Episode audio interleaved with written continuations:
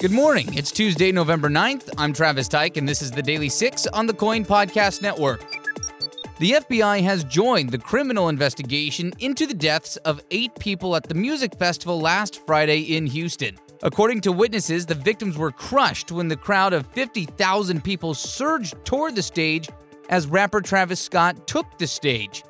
Several lawsuits have been filed against the rapper. In the trial of Kyle Rittenhouse, the prosecution has said they will rest their case today.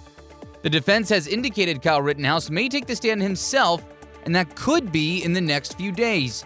Rittenhouse is the teenager charged with killing two people and hurting a third during a protest in Kenosha, Wisconsin. A new report from Multnomah County Corrections shines a light on staffing shortages and capacity issues in our local jails. The report says the shortages have caused emergency releases into the community.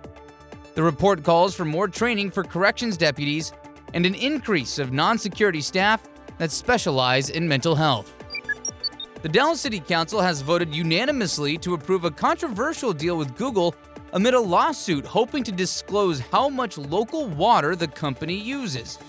The approval gives Google the chance to build two additional data centers, which could impact the water supply.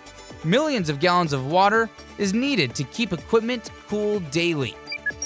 Oregon's first free COVID 19 testing site offering rapid PCR tests just opened in Redmond. The Central Oregon Community College site is open to the public, not just students, and you don't need an ID or insurance to access the free service. In the next few weeks, more locations, including one in Bend, will be opening up. And four astronauts are back on solid ground after 199 days in space. Last night, a SpaceX Dragon capsule splashed down in the Gulf of Mexico. SpaceX is already preparing to send up a crew to replace them on the International Space Station. If skies are clear, that launch will happen tomorrow around 6 o'clock in the evening.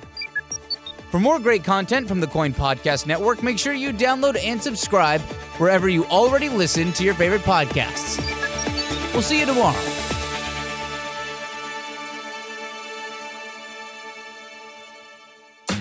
Cannabis. Cannabis. Less than 10 years ago, it was trafficked in the shadows. Today, you get a receipt with your purchase. I'm Travis Box. Each episode, I'll sit down one on one with the major players in the Oregon cannabis industry The activists, the medical professionals, the legislators, the economists. the regulators. Where does this budding billion dollar industry go from here? It's the Mainstream Media Podcast Streaming now. on the KOIN Podcast Network.